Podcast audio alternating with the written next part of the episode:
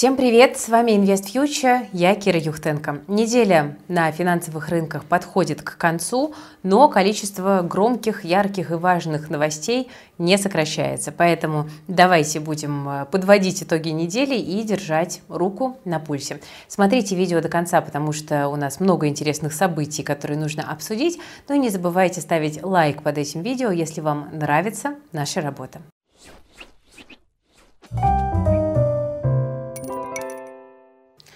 Друзья, наша команда продолжает э, делать для вас полезные вебинары на самые разные финансовые темы. И сейчас у нас на повестке технический анализ. Тема неоднозначная, спорная, но, тем не менее, технический анализ существует, им пользуются, и многие люди хотят в нем разобраться. 27 марта мы проведем вебинар по основам работы с графиками, где вам расскажут, как определять тренд, э, как э, правильно смотреть на объемы, какие индикаторы можно использовать в работе, а какие использовать не нужно, и они являются только лишними и абсолютно непрактическими. Очень полезный вебинар для всех, кто хочет э, научиться выбирать более правильные моменты для покупки, продажи активов в дополнение к фундаментальному анализу, а ни в коем случае не вместо него. Ссылочка для регистрации на вебинар есть в описании к этому видео. На российском фондовом рынке позитива не сильно много. Инвесторы на рынок идти не хотят. Инвестиции в России становятся делом таких избранных. Из открытых в 2022 году брокерских счетов лишь 3% оказались реально новыми. По данным Банка России, количество открытых брокерских счетов выросло аж на 9 миллионов, даже больше, но почти все эти счета стоят пустые. И ходят слухи, что работников банков даже заставляют открывать брокерские счета. Ну, как говорится, для галочки. Вряд ли это тот путь, по которому мы хотели бы, чтобы пошел российский фондовый рынок. Но вот пока, к сожалению, так. По данным все того же Банка России, число активных брокерских счетов упало на 13%. Совокупная стоимость активов на брокерских счетах по итогам 2022 года составила 6 триллионов рублей. Это почти на 30% меньше показателей года 2021. Ну, в условиях всего того, что мы пережили в 2022 году, в условиях ограничений торговли, это все не удивляет. И на самом деле это объясняет то, почему российский третий эшелон так волатилен сейчас. Ликвидность маленькая, вот акции шатает из стороны в сторону. То есть по факту э, вот нам даже часто кажется, что там какие-то акции, может быть, пампят, да, может быть, там что-то происходит нечистое. Но что касается третьего эшелона, надо понимать, что просто это очень низколиквидный рынок. Там любое движение, любой маленький шажочек, он уже сейчас отражается в цене, потому что людей очень мало на рынке осталось. Мне, знаете, мне больно это говорить, я хотела бы говорить что-то другое, но по факту сейчас вот пока так. Я очень надеюсь, что инвесторы там через какое-то время немножечко оттают, да, поймут, что все равно так или иначе деньги защищать от инфляции нужно, фондовый рынок рабочий инструмент, но пока, конечно, вот эти фантомные боли э, не уходят. Кстати, об ограничениях. Банк России продлил запрет на продажу ценных бумаг недружественных стран неквалифицированным инвесторам. Этот запрет будет действовать до 1 октября 2023 года, до того момента, как вступит в силу указание ЦБ, которое уже закрепляет эти ограничения на постоянной основе. В список доступных только к валам, я напомню, входят ценные бумаги недружественных эмитентов, ценные бумаги, хранение которых или выплата дохода, по которым осуществляется через инфраструктуру недружественных государств, и поставочные производные финансовые инструменты, базисным активом которых являются указанные ценные бумаги. Ну, если вдруг вы забыли. Никвалы э, смогут приобретать ценные бумаги при этом дружественных стран, которые не учитываются через инфраструктуру недружественных государств. Э, здесь все, в принципе, тоже как бы остается без изменений. Сколько раз слово «дружественный» и «недружественный» прозвучало в этом куске, мне трудно сосчитать. Но есть на российском рынке и позитив. РБТ «Развитие биотехнологий» из группы ИСКЧ начала закрытое размещение на инвестиционной платформе Rounds. Компания планирует привлечь по закрытой подписке 160 миллионов рублей. Деньги нужны, чтобы начать изобретать российские вакцины от вируса папиллома человека и аллергии, которых в России сейчас нет, и завершить клинические исследования вакцины от гриппа.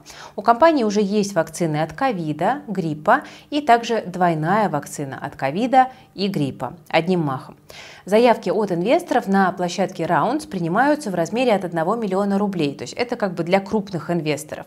При этом клиенты альфа-инвестиций могут проинвестировать в РБТ от 10 тысяч рублей, то есть тут порог входа уже намного адекватнее и для тестирования это подходит. Ссылка на более подробную информацию давайте будет в описании к этому видео, кому интересно. И э, я напомню, что у нас на канале на прошлой неделе проходил эфир как раз-таки с ключевыми людьми компании РБТ. Мы говорили и про прививки, и про вакцины, и про pipeline компании, и зачем нужны деньги. В общем, если интересно, пересмотрите этот эфир. У нас, к сожалению, очень мало новых размещений в последнее время, поэтому здорово, когда они появляются. Ну и еще один глоток свежего воздуха для инвесторов – это ФосАгро. Акционеры компании одобрили очередную выплату в размере 465 рублей на акцию. Это из прибыли за четвертый квартал 2022 года. Текущая доходность 6,3, а годовая 21,5.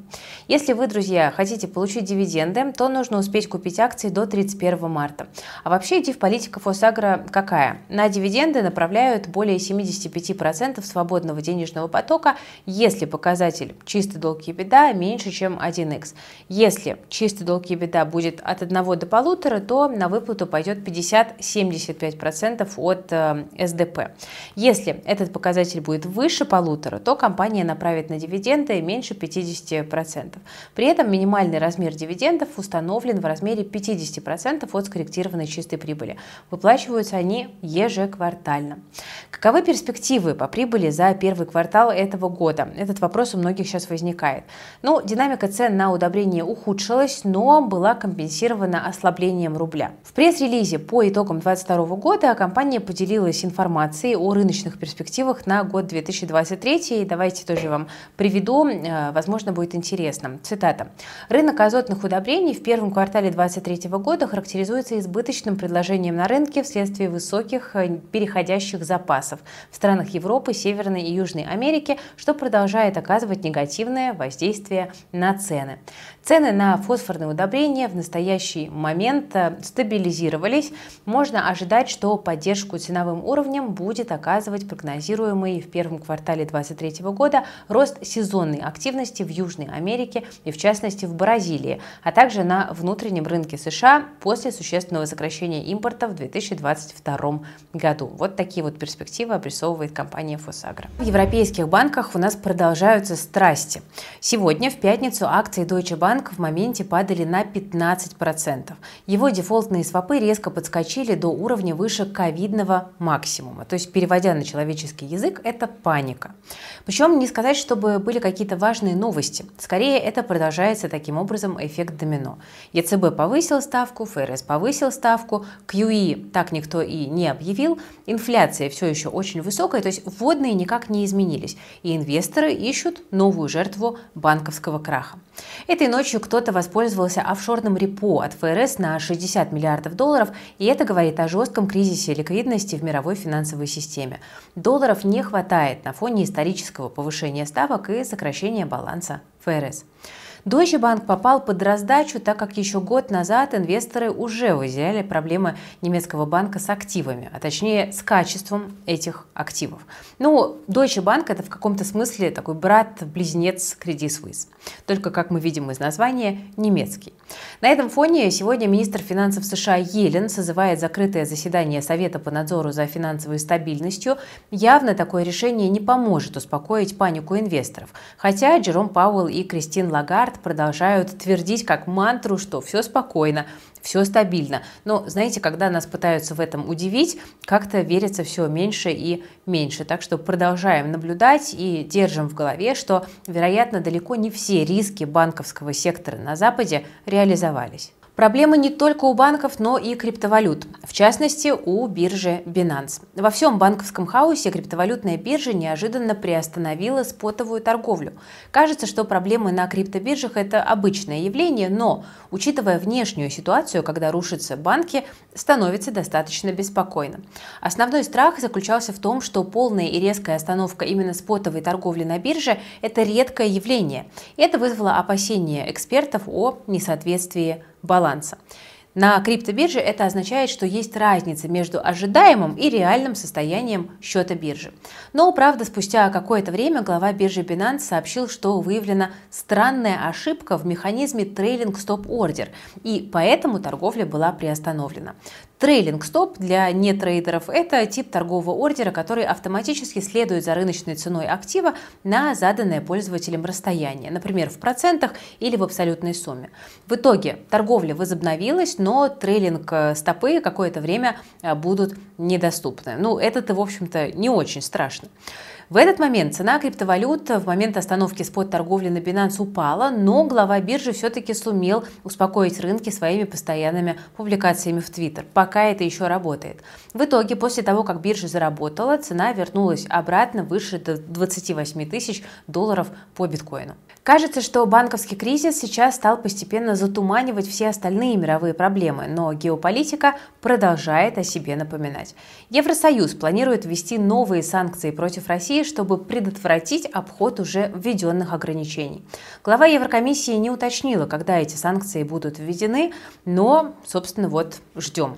Эти санкции будут направлены на закрытие лазеек, которые могут использовать, чтобы обойти ограничения. Казахстан, Турция, ОАЭ также находятся под наблюдением Европы, потому что именно они стали основными провайдерами параллельного импорта.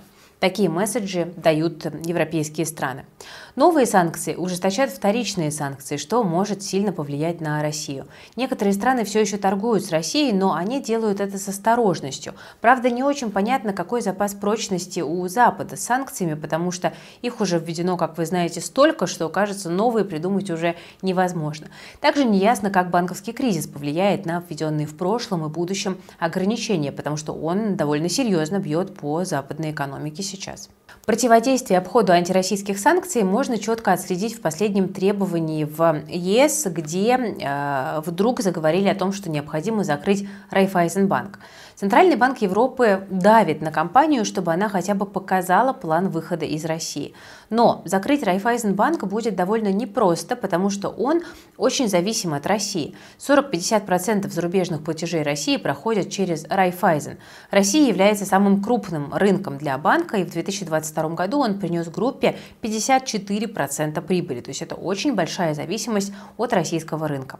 Хотя головная компания не получает дивиденды из-за ограничений банка, Банка России, но есть мысли о продаже российского банка. Ходили слухи, что это мог бы быть Сбер, кто бы купил.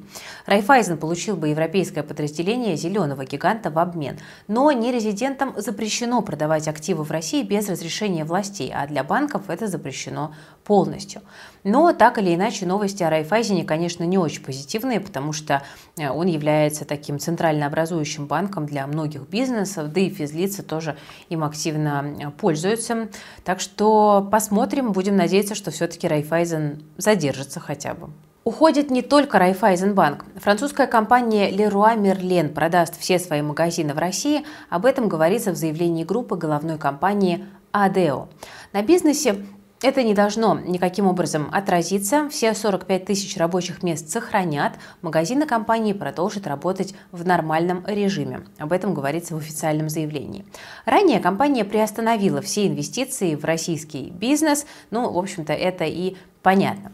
Но руководитель направления по связям с общественностью Леруа Мерлен Лора Саторова заявила, что информация о продаже магазинов Леруа Мерлен в России – это фейк. Об этом теперь сообщают «Известия». По ее словам, речь идет пока только о намерениях. Компания рассматривает такой вариант, но пока не приняла окончательного решения. Так что здесь немножечко расходятся позиции. Но в целом уход компании никак не отразится на деятельности бренда, но тренд дает о себе знать. Это не первая из оставшихся в России компаний, которая именно спустя уже продолжительное время все-таки принимает решение уйти с рынка или же публично такую возможность рассматривает. Леруа Мерлен на э, строительном рынке Ди DIY, do it yourself, то есть делай это сам, занимает долю там под 20% и является лидером.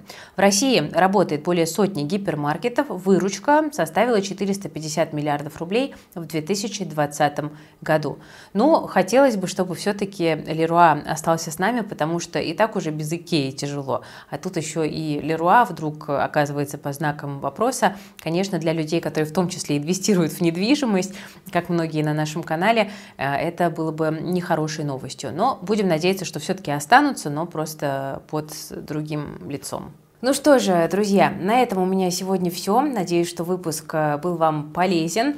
Э, спасибо за внимание. Берегите, пожалуйста, себя, своих близких, свои деньги. Не забывайте ставить лайк под этим видео и подписываться на канал InvestFuture, если вы еще не подписаны.